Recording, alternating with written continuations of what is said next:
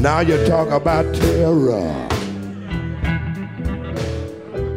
What about for me? I've been terrorized all my day. I'm all my day.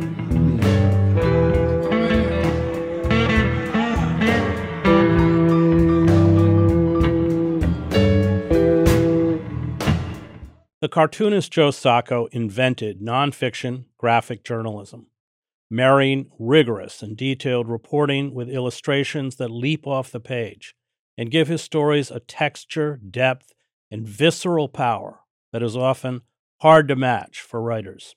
He pioneered this work with nine issues on the Palestinians living under Israeli occupation from 1993 to 1995. The nine comics, later published as the book Palestine, educated a generation about the tragedy that has gripped the Palestinians since the creation of the State of Israel in 1948. Palestine, which gained a cult following, won an American Book Award, and is a staple on college syllabuses across the country. Edward Said, in the introduction to Palestine, wrote With the exception of one or two novelists and poets, no one has ever rendered this terrible state of affairs better than Joe Sacco. Joe's book, sadly, remains even more relevant today than when it was written. But Joe was not done. He invested over four years in his masterpiece, one of the finest books on the Israel Palestine conflict, Footnotes in Gaza. He explored the little known massacres of Palestinians by Israeli soldiers when they occupied Rafah and Khan Younis in the Gaza Strip in November 1956. He doggedly tracked down victims and eyewitnesses to combine investigative journalism and oral history from the past to explain the present. Context is key, and context in the reporting of the genocide in Gaza is largely absent in the U.S. media. This makes Joe's work not only timely but vital for our understanding of this conflict. Joining me to discuss his two seminal works, Palestine and Footnotes in Gaza, is Joe Sacco. I, I went, I've read the books before, of course. I reread them. They are stunningly powerful. Um, I've worked with you as, and I know uh, what high standards you have as a journalist and a reporter. Um, uh, Palestine was really where the you kind of formulated this marriage between journalism and uh, illustration, and and and of course, at first, no one quite understood what you were doing or knew how to handle it. Um, it's incredibly effective. Um, but talk about how that evolved, how that came to be.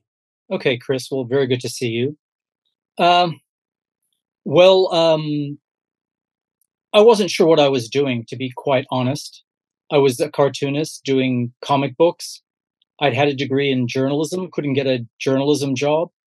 And um, uh, I basically wanted to do a series of comics about uh, sort of like a travelogue in the Palestinian territories. I was quite interested what was in what was going on there. And it was sort of coming out of the autobiographical tradition of underground comics or um, alternative comics. So I went there thinking it would just be sort of me, my experiences, talking to some people, trying to get some Palestinian uh, Palestinian perspectives on things. But when I was there, the, the journalistic training I had really kicked in. And I just found myself behaving like a journalist and thinking in those terms, the, the way I'd, I'd, uh, I had studied. And it sort of came together organically. So, in other words, I didn't have some big idea about what I was going to do before I, I went there the things came together uh, very naturally. And it's it's in my later work that I think I was a little more journalistically inclined, but that first work was where I was sort of experimenting with the melding of comics and journalism. And talk about the illustration. I mean, I know because I've worked with you. There, it is uh, highly laborious. I mean, it takes you tremendous amounts of time to. I mean, the, and and also uh, we, we, did a book together, Days of Destruction, Days of Revolt, uh, and then I know from, of course, uh, your great work, Footnotes in Gaza, the kind of research you do Um, it, it, it's it's not just that you're meticulous about the reporting, but you're meticulous about the images. Yeah, that's super important. I mean, I want the reader to viscerally feel like in the places I've been, and in those times when I'm taking them back into historical episodes, I want them to feel that too. I so I do a lot of I do a lot of visual research. I look at photographs, I look at books, whatever I can get to uh, make what I'm doing just feel more real. And let's talk about Palestine. the The book itself, it was a series of not, originally nine comics, right? Put together in the book Palestine. Um, but having just reread it, it it it doesn't feel like nine comics. It it it it it it holds together, it coalesces as a book, uh, partly because you look at uh, you know various aspects of the occupation. Um, can you talk about what what you did in those nine comics, and which has now been published as a book? Yeah, originally I was going to do six comics, and it just became nine. A lot of it was episodic. Um, I sort of let it go where it went um, in my actual travels. In other words, uh, there were a lot of random events, and I think it has that quality to it. But while I was there, uh, it became clear to me that if I wanted to sort of an assemb- assemble a picture of what the occupi- occupation looked like, I would have to sort of piece together some things. So I began, I just listened to what people were telling me, and I realized what were the important components. And then I began following them up. For example, life in prison, or what it was like to be in prison. And so many people there had been in prison that I talked to. I, I realized that was an essential part of it. Torture, because that was going on, the demolition of houses, um, just the and the random humiliations. So I put those things together uh, in one section of the book, and then in another, uh, a little more self-contained. When I, I went to Gaza, and I talked about my experiences there. And that was another sort of part of the book where I just wanted to see what what how things how people were getting along in that incredibly impoverished strip of land. Well, it has a sense of journey. I mean, a sense of discovery. And one of the things I like about all of your work is uh, in that whatever journey you're on, uh, you uh, you allow us to see exactly what is happening around you, even when it doesn't reflect particularly well on the Palestinians or even on yourself. I mean, I love your own critique of yourself as a journalist. I mean, of course, I did that job for many years. And there is a kind of darkness, uh, maybe callousness. It's not that we don't feel, I think we do feel. Uh, but in that uh, drive to get a story, I mean, you in footnotes in Gaza, you'll talk about uh, those interviews where, and we're going to talk about that in a minute, the 1956 massacres in Rafah and Khan Younis by the Israelis. But uh, when you can't get stories about atrocities or carnage, I mean, there's a kind of frustration, or when somebody starts repeating uh, something you've already heard before, and uh, I mean, all of that is is, and I think that that that unvarnished view, including, of course, all the people who want uh, to get shekels from you for taking you on a tour of a mosque or all the gaggles of kids who surround you and um, uh, but we know that you're completely honest because you you don't take anything out. It reminds me very much of Orwell uh, pushes this. But I want to I want to just talk about the importance of that. I think it gives your work tremendous credibility. Uh, thank you. Well, I think it's important to show those uh, shady parts of journalism or sort of the seams of journalism. Um, because when I was studying journalism, I didn't really understand how things worked in a way. I mean, I was studying it, but I, but to me, journalists seemed like sort of demigods that were floating on the wall and looking down with their all-knowing eye.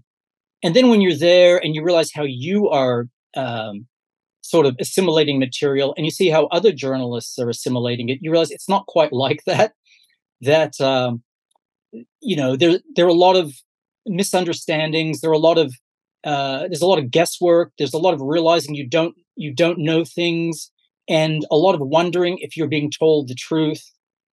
All those things i think are important i think they're important because i want people to understand sort of the process of journalism um, the process of getting a story and also to show that uh, journalism is created by imperfect beings. It's not it's not a science exactly. Uh, we all go in with our preconceived ideas, uh, our prejudices, and uh, you have to face those things. And I think that's I think that's just an important element of the work I do. And and I'm lucky in that I'm not working through the mainstream, so I don't I, I can actually put those sorts of things in it.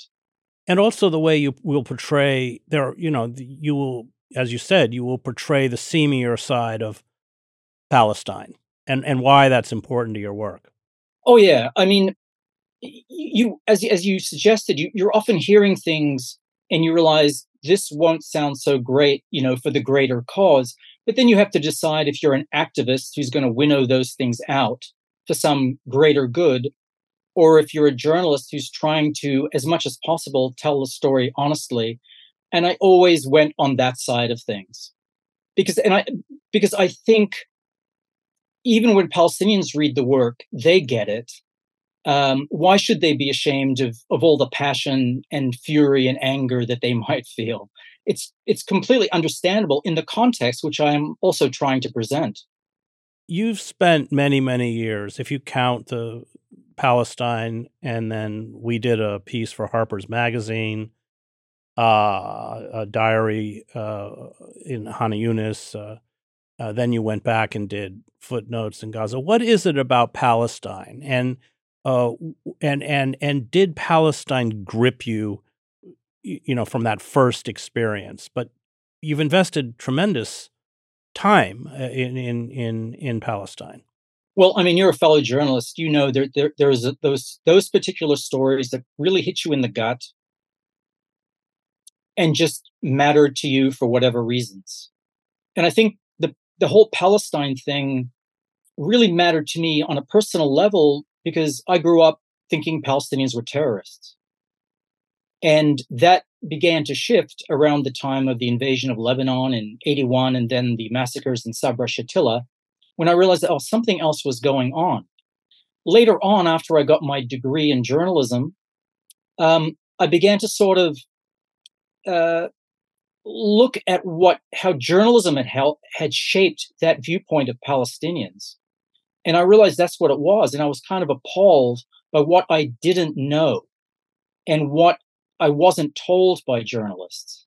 You know, there was a lot of reporting of facts like a, an attack on a bus, hostage situation with some airplanes or whatever it was. All of those were facts, but never any context. And I realized the only time I'd ever read or heard the word Palestinian was with, with the word terrorism. So, in a way, uh, I needed to do penance.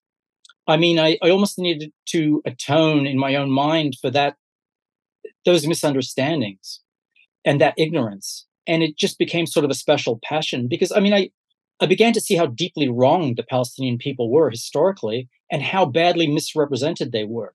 And it's those two, those two things, people deeply wronged and so badly misrepresented that really pulled me in that direction. What is it uh, from your first trip to Palestine. And it's interesting. I we, I was there actually. We didn't meet then, but I was I was uh, covering. I was living in Cairo, covering Gaza for the New York Times. What is it that uh, particularly struck you? Were there was there certain incidents? Were there what what is it that first hit you or gripped you? When I was there, it was the day to day humiliations and degradation. Um, I mean, there were always things that were more spectacular. There were always you know, you could always find stories of people who were shot, people who were wounded, house demolitions, but it was these constant stories of humiliation. Uh, men being told to get out of cars, raise their arms, and just sort of keep their arms up in the air. They seemed like little things, but they were daily and they just added up. And I realized how dehumanized the Palestinians had were, you know, from the Israeli perspectives. The Israelis were constantly dehumanizing that's I think over time that's the thing that really struck with me. It's not it's not so much the spectacular things. Hmm. Although in all of the work there's that constant backdrop of violence because in footnotes in Gaza you will you will alternate between what happened in 56 and what's happening at the moment it's on the eve of the war in Iraq Um, but there's that constant drumbeat. Uh, either you hear shots or, uh, and that just per- per- is pervasive through all of your work. Well, yeah. I mean, and unfortunately, because it's been pervasive in Palestinian history. So um, when I was there, as you were during the first Intifada, and then we were both there in this during the second Intifada, it's like it's not like the the violence was turned on then just turned off, and it's been off since then, and now we can all reflect on it. Um, you know, in this way, it was it's it was constant, and it is constant. I mean, obviously, with what's going on today, you see it's ramped up to a great level. So violence has always been the backdrop for Palestinians always since since before 1948 but in particular since 1948 it just hasn't ceased there's a wonderful moment at the end i think of footnotes in gaza where you meet two israeli women and they're saying well you know you should see it from our perspective uh, or is that in palestine I that's in remember. palestine yeah. yeah. and you're actually uh, uh, go to tel aviv but you have this wonderful thing of in, in fact i did see it from the israeli perspective I'll let you explain. Yeah, I mean, I felt my whole life had been I'd seen things from the Palestinian, uh, the sorry, from the Israeli perspective. That was pretty much the only perspective I had, and that's what was filtered down through all the news broadcasts I ever saw, and all the newspaper accounts I ever read. So I got the Israeli perspective, and especially at that time in the early 1990s, there wasn't, you know, social media. There, there weren't a lot of people reporting on the ground for independent media. So I hadn't even heard many Palestinian voices. The only ones I ever heard were in sort of human rights reports. Let's say Al Haq, the, the well known Palestinian human rights organization. You know, there would be uh, these sort of deposition like accounts of of being stopped, of being shot, or whatever it was. And they all read like legalistic. So they were very re- legalistic. And, and originally, I thought I would try to draw those things. I'd see if I could get permission to draw those. And then I realized that was way too, that was so dry. Like, you know, Palestinians weren't just victims with a capital V. You know, they, there was m- many other facets of their lives. And that's kind of what I wanted to find out. I wanted to actually go and talk to Palestinians. I just you know, you you just didn't get that from the media at that time. Well, we also reflect that you know I watched the settlers, and I watched the IDF, so I, I in some sense I do know the Israeli perspective. I just know it as it's seen through the Palestinian experience. That's right. I mean, um, like the, the, whole two months I spent, um, the, the major trip I took to Gaza, the footnotes in Gaza, I never once saw an Israeli soldier. I only saw Israeli vehicles, you know, uh, armored armored uh, troop carriers or bulldozers, especially, you know, military vehicles. I never saw. I never saw someone's eyes. So that was also the Palestinian perspective. Let's talk about footnotes in Gaza. This its genesis had took place in a magazine piece that we did together for Harper's magazine. We were working in Khan Younis where we focused peace, and uh, we uh, heard about these massacres in 1956 when the Israeli army, uh, under the Suez Crisis, I think they were in Gaza for 100 days, if I remember, uh, carried out wholesale killings in uh, Han and then, as you found out later, Rafah. Uh, and the magazine cut it out because it was uh, history. It wasn't uh, deemed important. Uh, you and I, of course, felt very differently, and this uh, set you on this project. But explain what happened and why you decided to devote so many years to this book.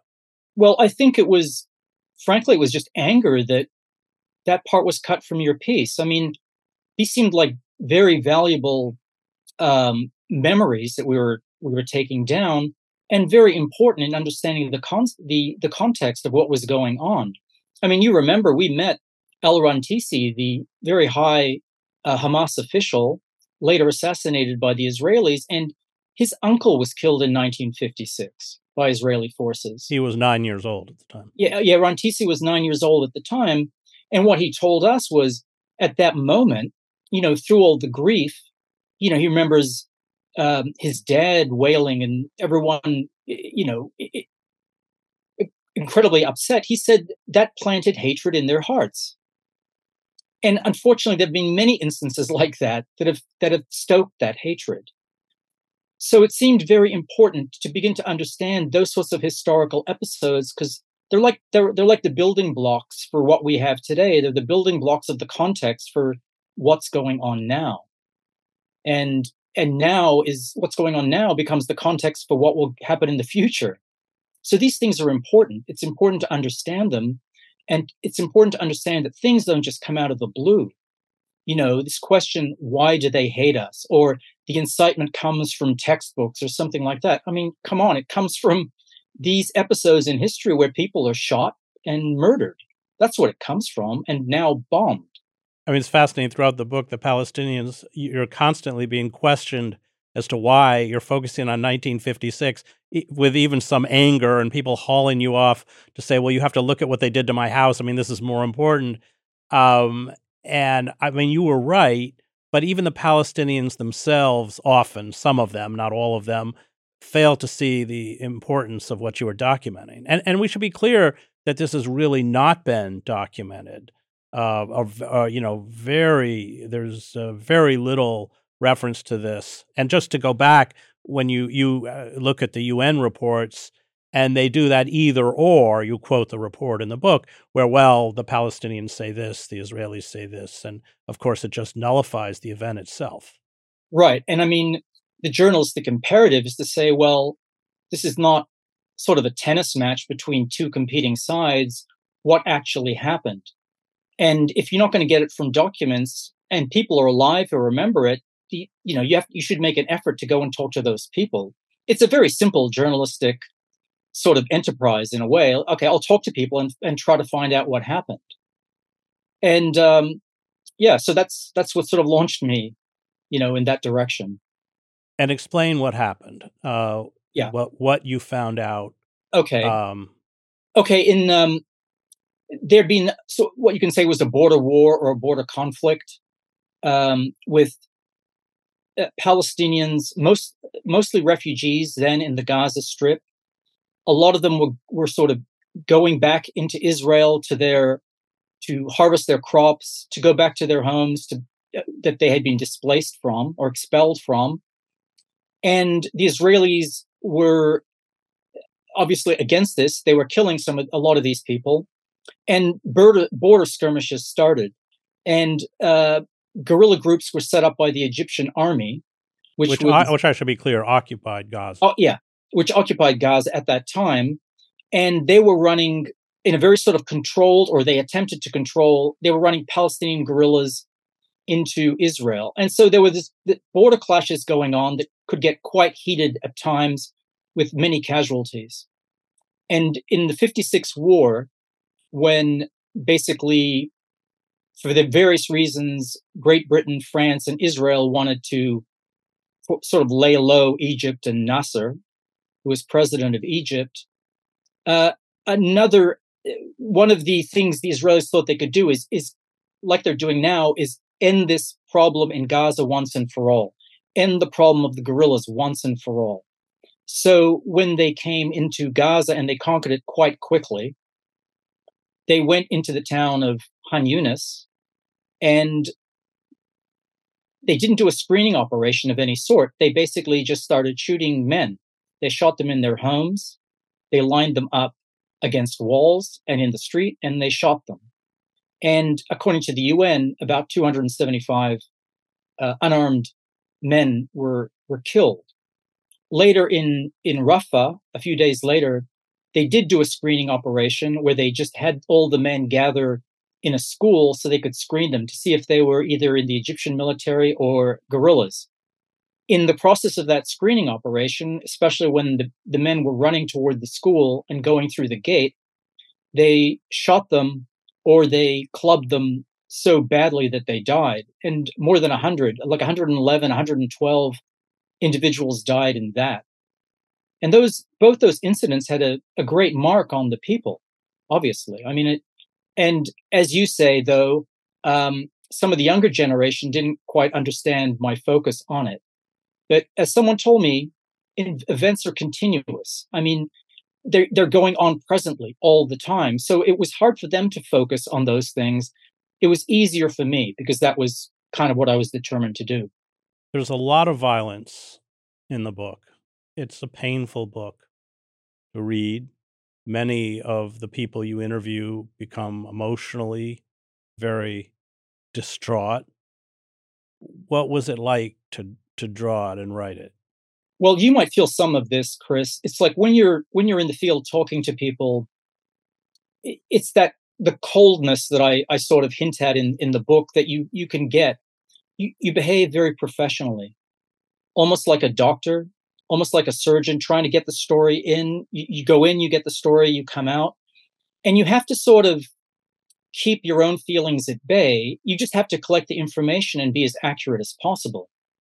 So that's one part of of the job. The other part is when i'm drawing. I mean even years later that's when it sort of really hits me because then i can no longer detach myself in the same way i have to sort of inhabit each person as i'm drawing them you have to sort of feel what you try to feel what they're going through in order to draw them so that's when it becomes more difficult that's when you're really getting the full impact of, of what you did. I mean, the drawing table is a, a harder place to be than the streets of Gaza on some level. Well, I think you said you couldn't, you didn't want to go through that experience again, if I'm quoting you correctly. Yeah, I mean, I don't know how you feel, but but I always feel like that kind of journalism has sort of a half life. There's only so much of it you can do um, before you begin to sort of run out of steam. So, you know, you just have to know when to maybe change focus a bit. Well, emotion, uh, there's a huge emotional cost. Right. And that's what makes it so hard to watch what's going on now. Yeah. I mean, you know, you feel everything that's going on now. I mean, um, it's uh, just, it's pretty overpowering. I mean, you can imagine what it's like for them, obviously.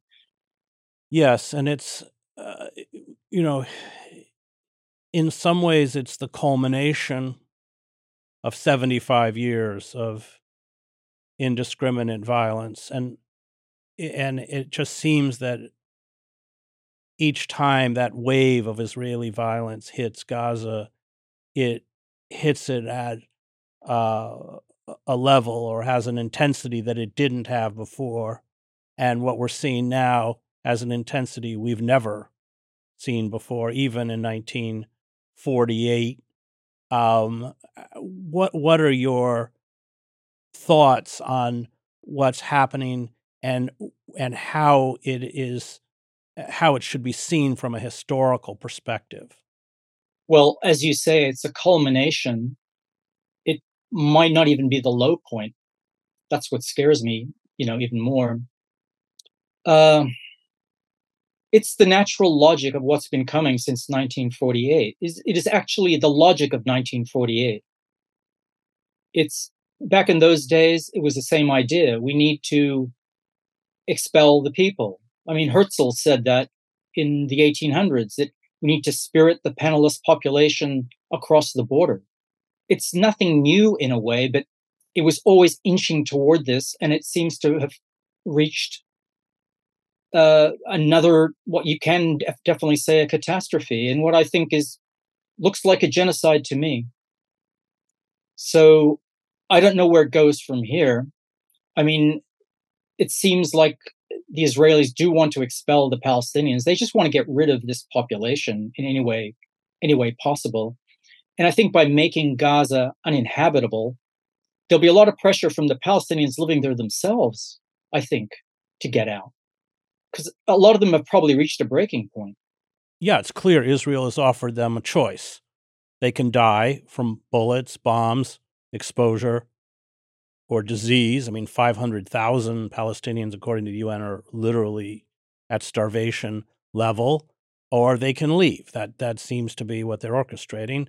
Uh, and, and it's just on a larger scale uh, they did the same tactic which you report on in 1948. It wasn't any different. Right.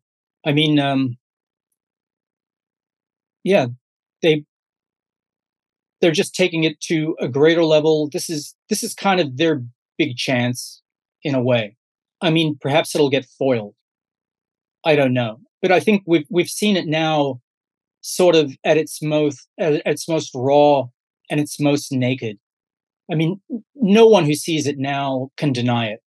I was reading that passage in your book, Footnotes in Gaza. You write about Palestinians being expelled to Gaza, and uh, it's exactly what's happening today in southern Gaza. They have there's no there's no housing, there's no infrastructure, and in the book you're writing about how they dig holes, they dig holes in the ground to sleep in, which is precisely what we're seeing in Rafah and Khan Younis at this moment. Right, it's a complete reversion to what happened in '48. People are in tents. People are just trying to shelter themselves, and in many ways, you know, you you it's it is worse because there's a there seems to be a starving of the population. It's not just hunger; it's starvation, and like you say, disease, and continual continual military assault. So it's yeah, it's um it's at another point now. It's at another level.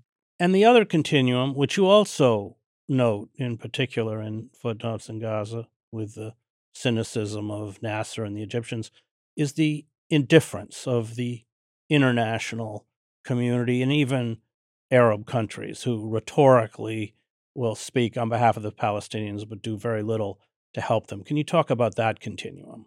Yeah, I think in, in some ways, um, the Palestinians are a way that other Arab populations are allowed to vent their frustrations at their own dictatorships and their own conditions. You know, it's it's sort of the release valve for passions and anger. But I do think, I do think the average Arab person has a lot of feeling for the Palestinians. It's the governments.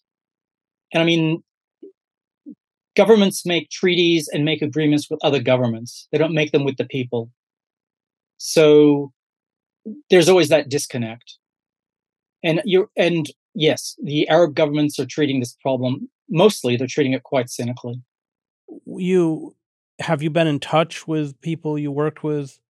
I mean, you, you know, the, you, I haven't been to Gaza for some time. I think since we did our magazine piece.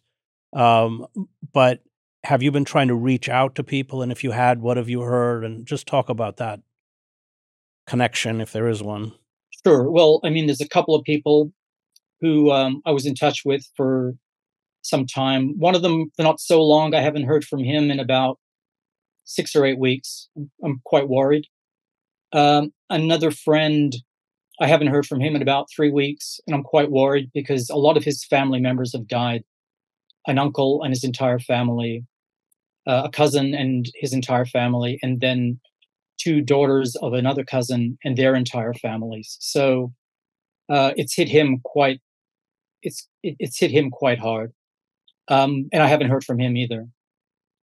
So, you know, just waiting. And how do you see it playing out? Or do you have any idea where it's headed? Or, I mean, it seems, it, I don't know that the Israeli government even knows where it's headed. Yeah, I, you know, it's, it's hard to say exactly. I, I think Netanyahu needs to demonstrate something. He needs to demonstrate something to the Israeli people that will help him claw his, way back into their hearts and it has to be something profound i think and that's troubling.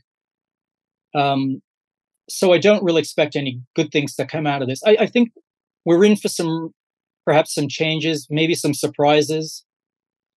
These kind of things you lift the lid off, off them and you never know where they're going to go. You never know how it's really going to play out. And then you have to think well what's it going to look like in five years or 10 years or 20 years? And you just don't know. What you do know is that nothing has been resolved. The hatred will continue, the fear will continue. And if we've we've come to this level, what's the next step? What's the next stage? Well, that's why footnotes in Gaza is so important. Well, thanks. I, I, I mean, it's important to provide the context. You, you do wish these books would sort of run out of steam and wouldn't have the same meaning and would be um, you know get, become obsolete it's absolutely vital um, and it's just tremendous work Uh, that was the cartoonist Joe Sacco, author of Palestine and Footnotes in Gaza. I want to thank the Real News Network and its production team Cameron Granadino, Adam Coley, David Hebden, and Kayla Rivera. You can find me at chrishedges.substack.com.